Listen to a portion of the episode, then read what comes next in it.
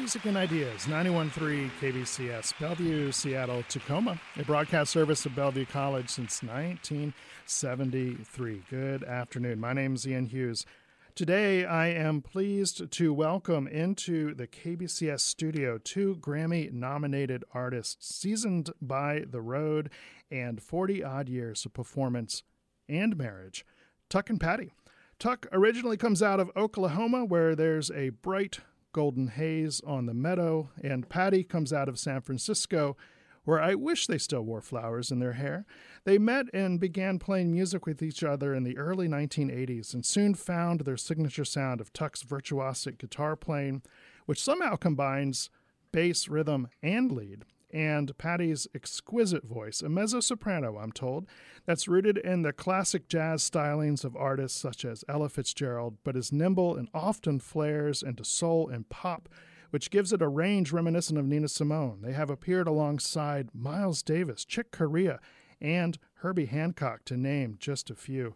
Bobby McFerrin has called them the best duo on the planet. They perform tonight at Dimitriou's Jazz Alley and we have them live here in the KBCS studio, Tuck and Patti.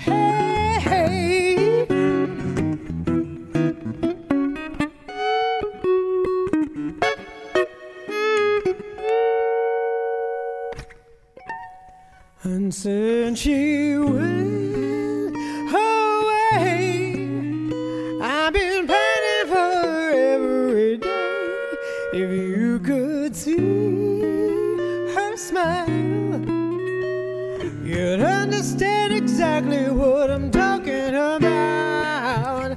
Hey, you know just what I mean. Hey, she needs the clouds in the sea. She needs the rain in the sand. You take one look at that woman, I know that you'll understand. Well, she's a natural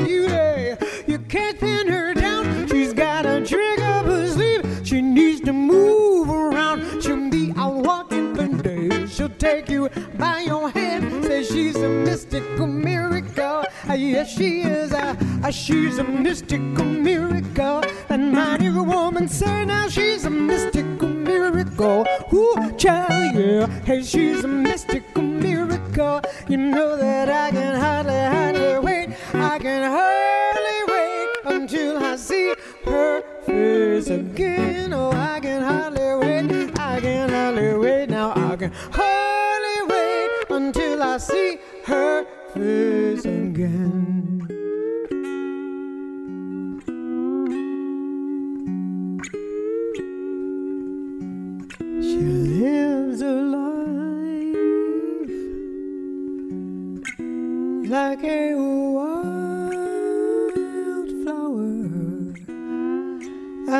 and I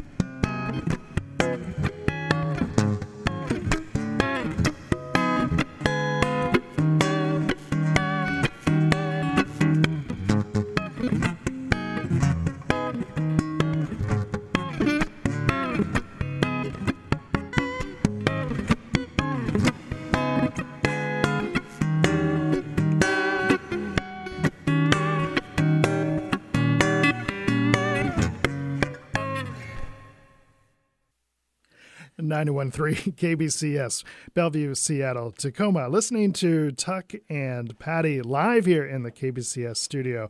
And what an absolute treat and pleasure to have you two in. Welcome. Thank you. Thank you. That's Thank that you. is a a, heck of pleasure. a way to come into the studio, I got to say.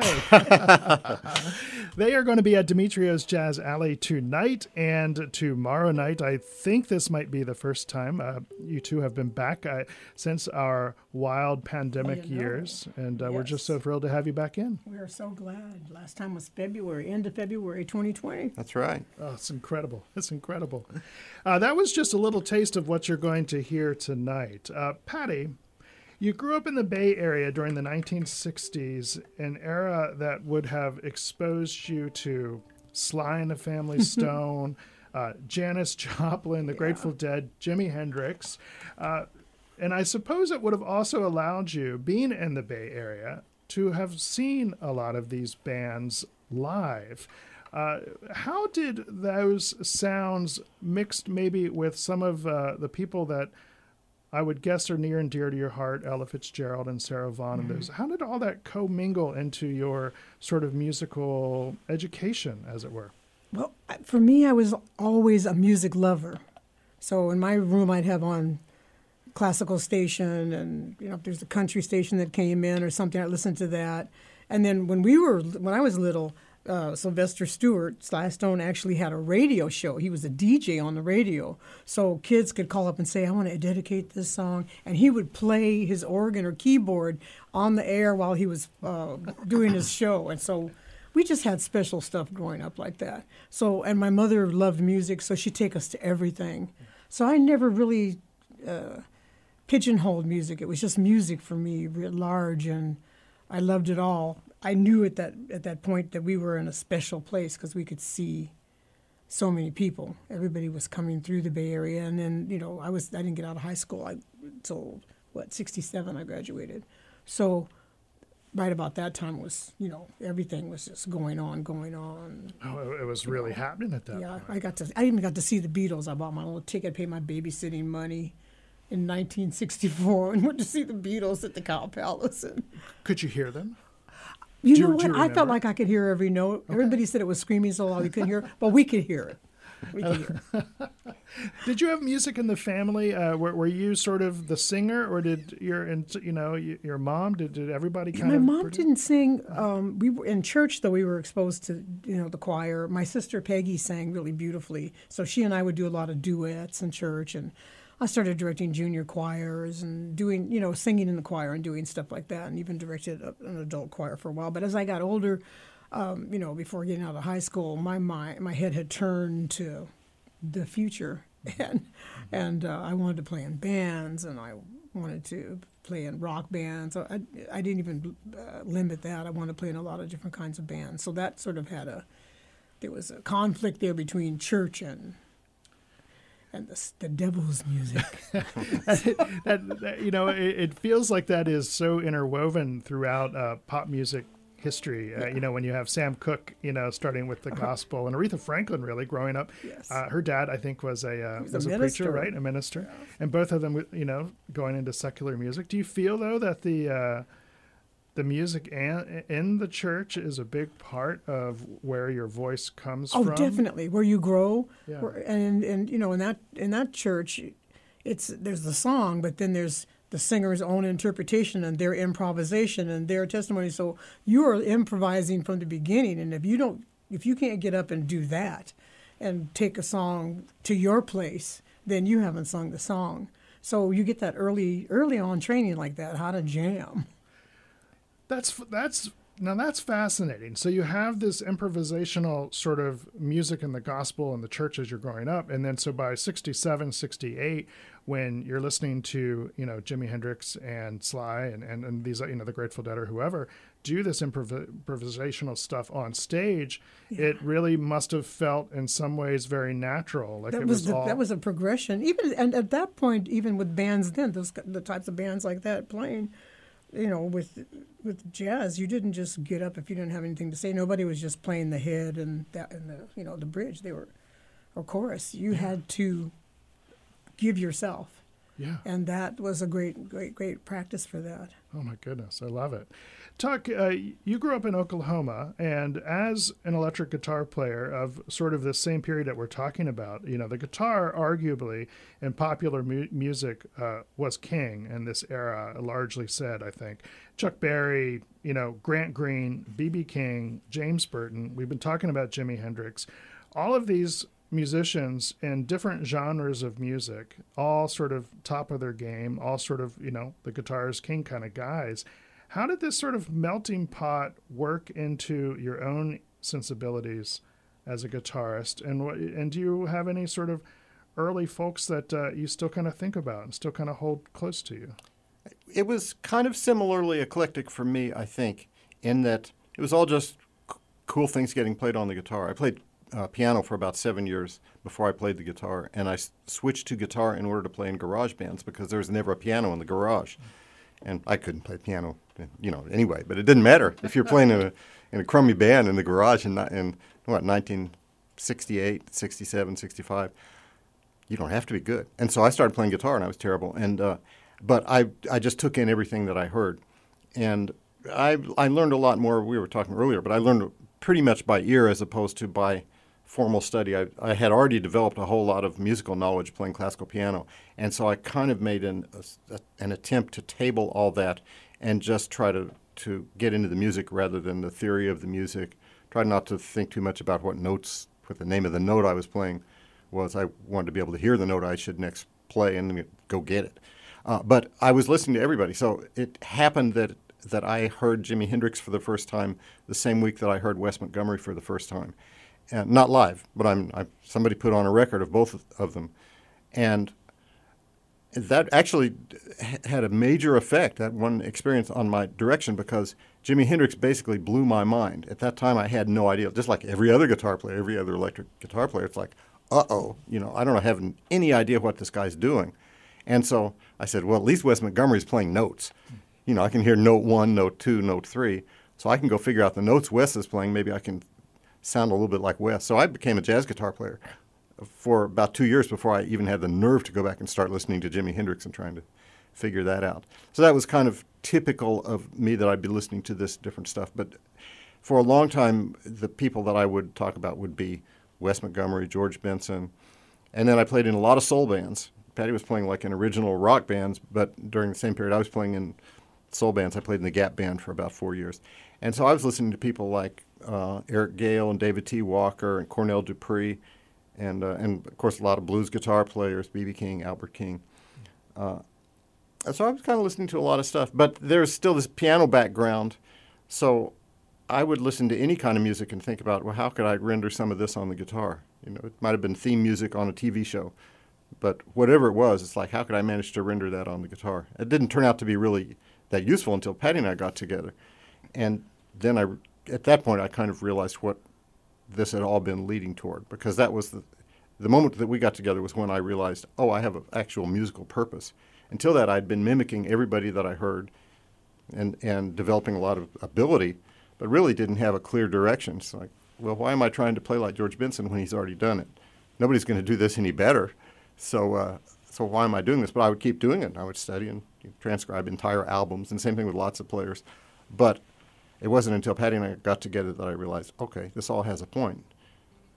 Well, so when, when the two of you you met uh, right around 1980 and started, uh, presumably, you, you can tell me uh, if you started making music right away. I think one of the things that's so unique about Tuck and Patti is a you have almost, to my knowledge, just about always been a duo. It's just mm-hmm. guitar, just voice. Yeah. Right. Yet there's a richness to that sound, and maybe that is, well, it's obviously in part due to Patti's exquisite voice but is it also in part due to the sort of complex chords and the voicings that you're finding up and down the neck? Because you are literally up and down the neck. Right. Yeah. Yeah.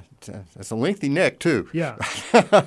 uh, well, yeah. I think that that's certainly part of it. Really, what happened was we got together. Uh, 1978. 1978. Okay. Uh, and we on we we met in a band where Patti came to audition. I was already a member of the band. It was a terrible band. It desperately needed a singer, and so the audition stopped within seconds of Patti starting to sing, and uh, and and then we began to, to try to convince her to, to join the band. Meanwhile, Patti and I had both fallen in love with the sound of one another. this is real quick. This is Instant. happening. Yeah, this is in, within literally seconds of hearing each other for the first time. We both knew that we had found a lifetime collaborator, and uh, and then as the as the band eventually kind of dissipated, it left the two of us, two out of work musicians who had wasted a, two or three months rehearsing with a, an ill-fated I band. think it ended by December. It was at the last day of August, and then by December Was, it was. was it a Yeah. rock and roll band? No, it was going to be this, this this British drummer had come over and he wanted to put together a Vegas show band. So it was like misfits, you know. It was like Right. great players, but misfit. Yeah, you don't go to San Francisco and try to put together a Vegas show, or at least you, you would find different musicians than all the ones who were in this band, all of whom were were in that good. But uh, anyway, the piano Pat, player wouldn't be wearing a kimono. Yeah. So, but Patti and I, Patti and I decided we've got to get some work real quick. Let's put together our own band because that's what we had both always done. But meanwhile, how be you know, duo and get some what- gigs. Yeah, how many songs do you know? How many songs do you know? Let's go out and get some gigs as a duo. And we did it, and we discovered we loved it. And then we, the band idea fell by the wayside. But our concept became clear kind of early on, and I think it was just because we'd both played in bands all of our lives. It's we don't want it to be like a, f- a folk guitar with a guitar player strumming chords, and we don't want it to be the traditional jazz kind of background guitar vocal thing. You know, each song is either a bossa nova or it's a ballad or it's a swing song, halftime swing. We we just wanted to, to play the music that we liked. Well, it, it, it- you know, I'll say, uh, and, and this is something that's always so delightful to be sitting uh, this close to musicians performing is how they interact in a song. And 40 years on, you still make eye contact, you still smile, you still look at each other while you play, and there's a real electricity there. And I think that is, it really speaks to that connection that you clearly felt almost immediately. That didn't really change, as far as I can tell. It's, just, it's the same. Yeah. It's- I'm amazed it's 45 years coming up. Wildflower, which is what we started with, is an original. Yes. And so that speaks a bit to what Tuck was just saying uh, regarding. I mean, you have you're, you're, you have tempo changes and you know you're doing things in this uh, in this song that um I, I won't say have gone by the wayside in terms of songwriting and uh, popular performance, but maybe I will say that a little bit. Uh, talk to us a little bit about that I song. still It like a chorus and a bridge every now and then. it gets kind of tired with a a a a a a a a in. Is that uh, how you, did you write when when you write a song like that? Is is that is is it collaborative where you're like, well, you know, let, let's change this up, or is that Yeah. maybe co- going back to that improvisational model of when you're playing it? Is that just the way the song's changing with the two of They you? They start off the with the, I'm the songwriter of our group, so I'll have an idea and be singing it and arpeggiating it to Tuck and doing that, and then he starts playing, and we're like, yeah, and let's try this and let's try that, and then for us, because of the way we are, once we get kind of a, a foundation for it, then we're we're off to the jam. yeah. And the biggest thing for us when our first record came out was the record company's talking about we got to go do this show and we want to do a music video and stuff. We had to s- listen to our records and learn them because we were jamming. Right. All right. the ends of them were, you know, jams out and stuff. So we had to really, and I would even on the level of improvising words and real time and all that stuff. So we still like that feature. I mean, it's not. I mean, it's not even a feature. It's just the way it is. We like to be free with it. There's definitely not a script, and there's actually an, an agreement, an explicit agreement that if one starts to write itself, then we're supposed to kind of tear that script up now and then. Yeah. And uh, that But they're now tunes. They have a verse and a chorus and a Till they don't. Every don't. now and then, any one of these songs might just go someplace entirely different, and I blame Patti. I, it's it's as simple as that. For mo- I'm for most things, really, but uh, I certainly blame Patti for that because she's she was a free free spirit when I met her musically, and uh, and she's managed to continue that. And you know, uh, mu- we're in, in a way the, the kinds of things we're talking about are the antithesis of commercial music. Uh, with un, unless you say that jam bands are commercial music. I mean, you, you can you know all kinds of exceptions around the edges, but in general, the more the money gets involved, the more everybody's got to kind of play it straight, play their part, and so forth. And somehow we've had unbelievable success for which we're enormously grateful without having to think that way about the music. We just we flew under the radar of the music business somehow and managed to just do whatever we wanted to do in the moment, conceptually the the whole thing. And so it we've circumstances have somehow allowed us to continue to be exploratory rather than lock this thing down. That's beautiful. Uh, we're talking to Tuck and Patti. They will be performing tonight at Dimitriou's Jazz Alley. They'll actually be performing there tomorrow, Tomorrow night. It's just as one well. show a night too, so One it's show a evening night, too. of and Tuck, can I put you on the? Um, I'm gonna put. I'm, I'm gonna. I'm gonna put you on the spot for a Okay. second. A 13 sharp 11th. Yeah. Can you play that? Well, sure, I could. I could. Let's hear it. Oh, do, do it one more time.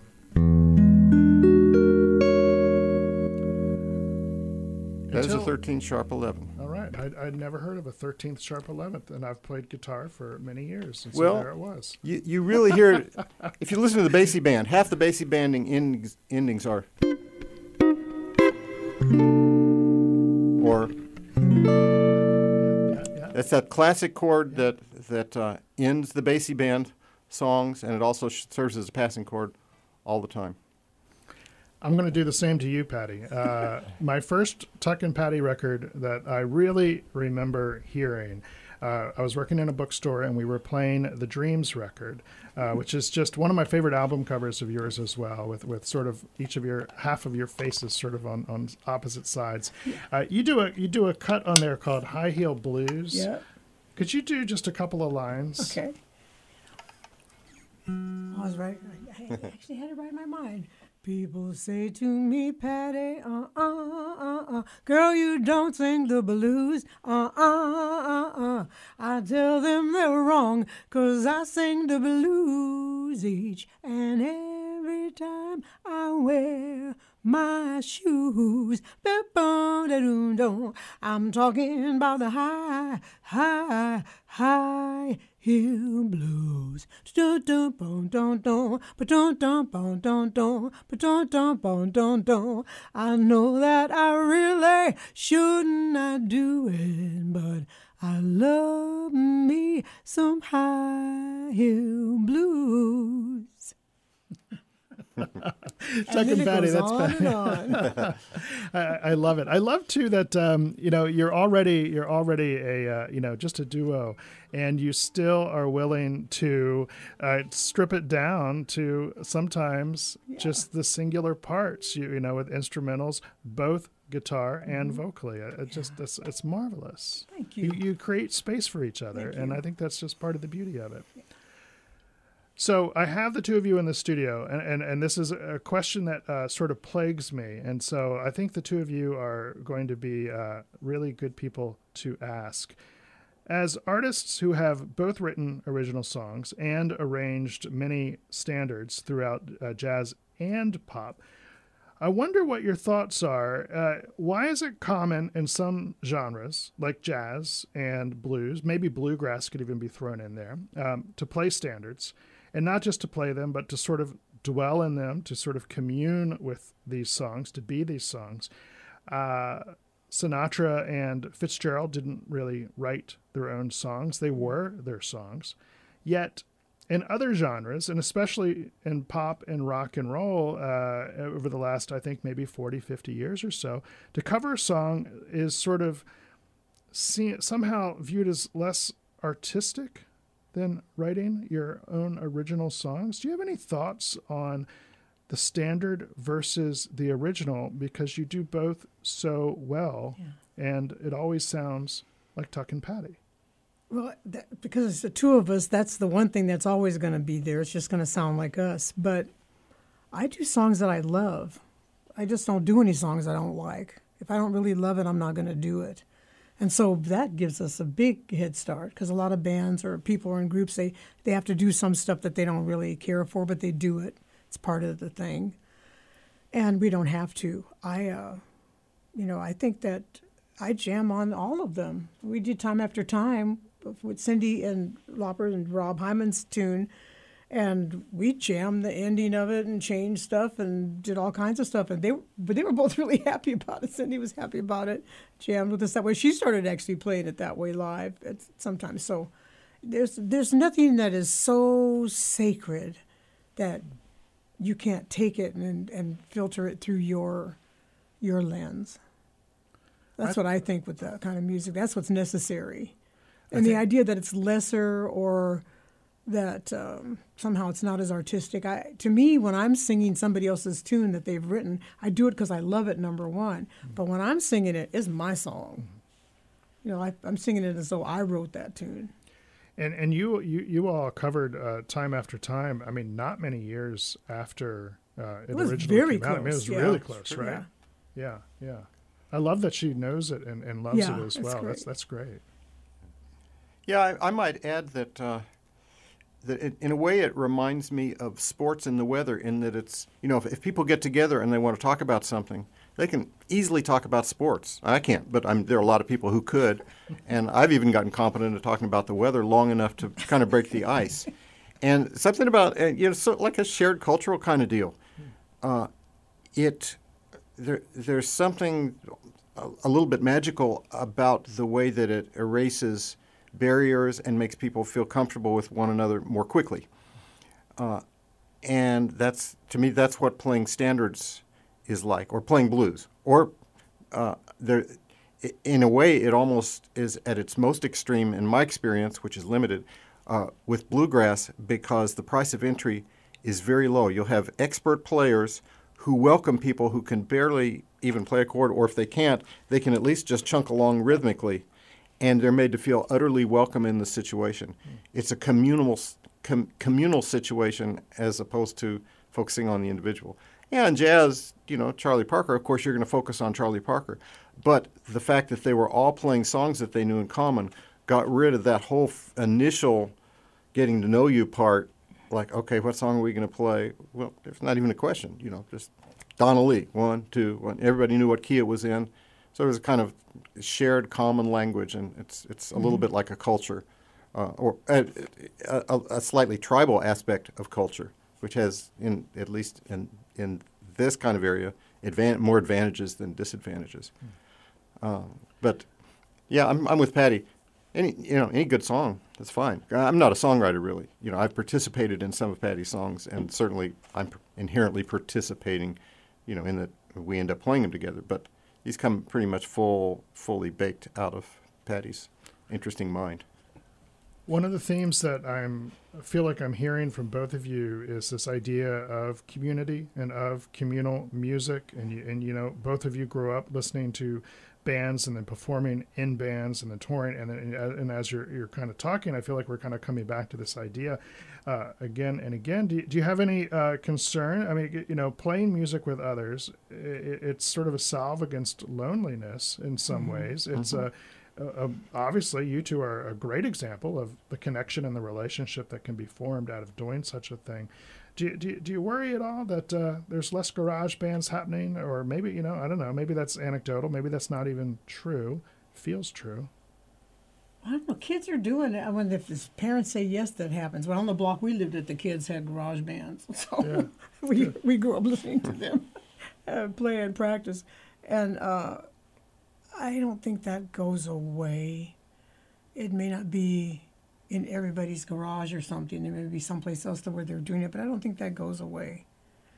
Although, yes, because of this last few years we lived through, there is a lot more isolation. And having been isolated for so long, a lot of people are finding it difficult to re enter. So I think probably one of the best ways is somebody on the block start a garage band. You know, Yeah. Right? that would be it. Yeah. You know, just say we don't play that good, but I'm starting a band. Saturday we're jamming. You know, all ages welcome or something, because that gets people out and sharing again. You heard it from Patti herself. Uh, Tuck and Patti, they'll be live at Dimitriou's Jazz Alley tonight Yes, and tomorrow night. Can we hear another song? Yeah, Yes. yeah, I think we can. Let's do heaven down here.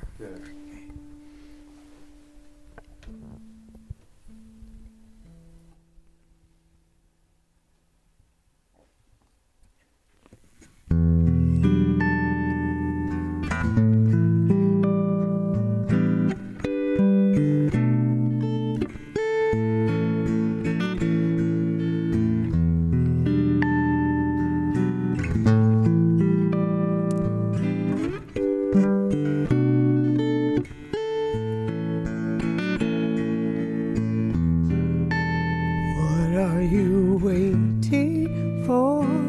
belief in me. Isn't it love in this life that?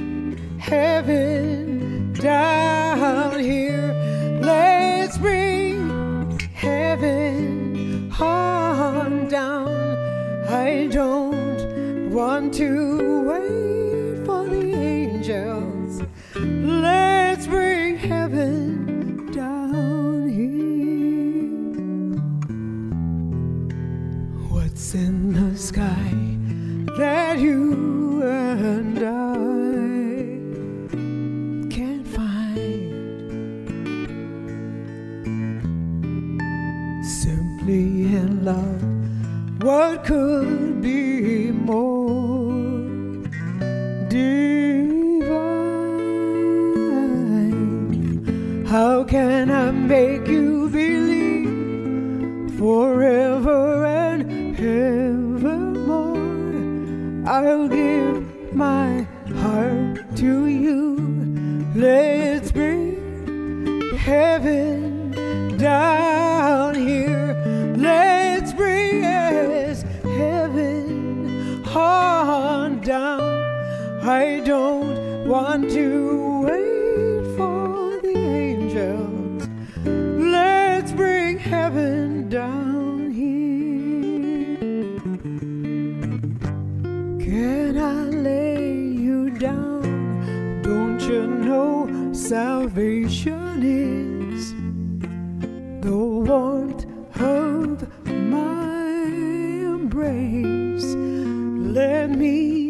your lips, kiss the moonlight.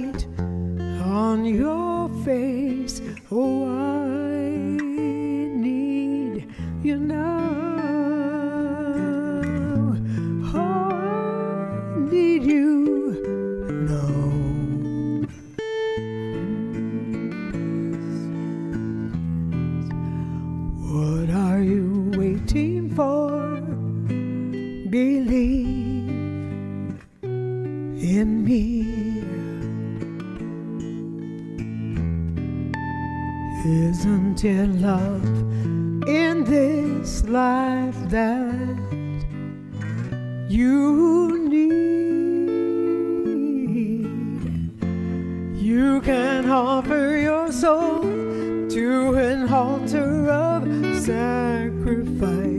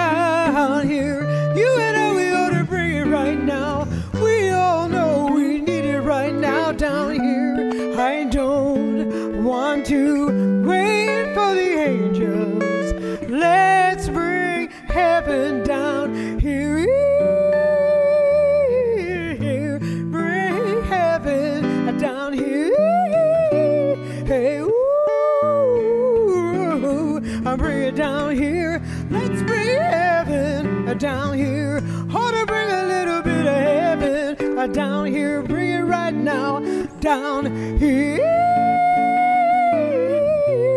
I don't want to wait for the angels. Let's bring heaven down.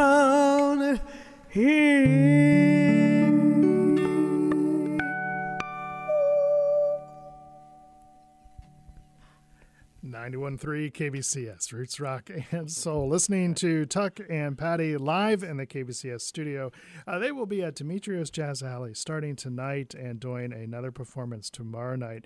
And it has just been really thrilling to have you both in here. Thank you so much for uh, talking with us and so performing. welcome, and thank you for having me. That us. was gorgeous. Heaven down here. Come on now. Thanks, Good Ian. Tuck and Patti, Jazz Alley tonight, tonight and tomorrow. 91.3 KBCS.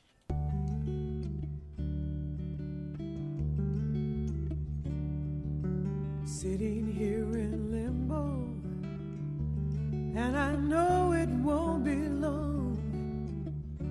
Ooh, say I'm sitting here in limbo, like a bird without a song. Well, they're putting up resistance, but I know that my faith will lead me on. Sitting here in limbo, waiting for the dice to roll. Mm. Say I'm sitting here in limbo. Got some time to search my soul. Ooh, they're putting up resistance, but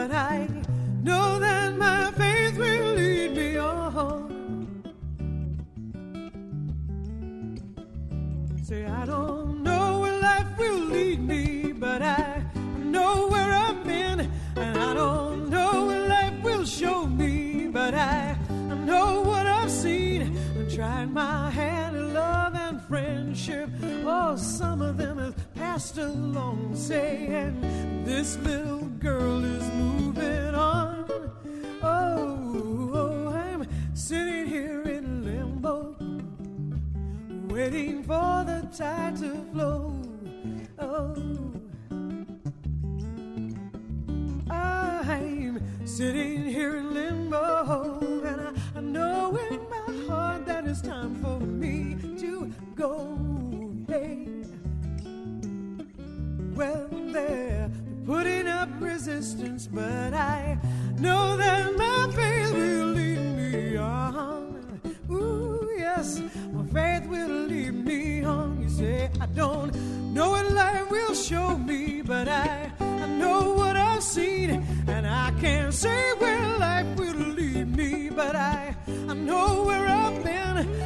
I my hand in love and friendship.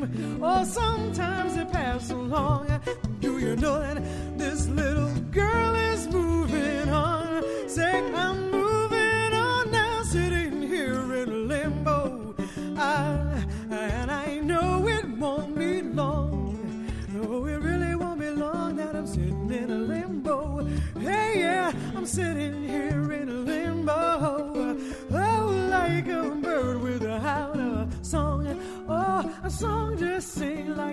bird without a song. Do you know that they're, they're putting up resistance? But I, I know that my faith will lead me on. I know my faith will lead me. I know my faith will lead me on. Say, do you know they're putting up resistance? But my faith is gonna lead me on. I know my faith will lead me on. Say, my faith will lead me on. Sitting in limbo. Uh-huh. I'm sitting in limbo. Uh, yeah, it won't be long now uh, that I'm sitting in limbo. Uh, say, it won't be long. No, no, no, no, that I'm sitting in limbo. Say, I know it won't be long. No, no, no, no, no, no, no, no, no, na, na,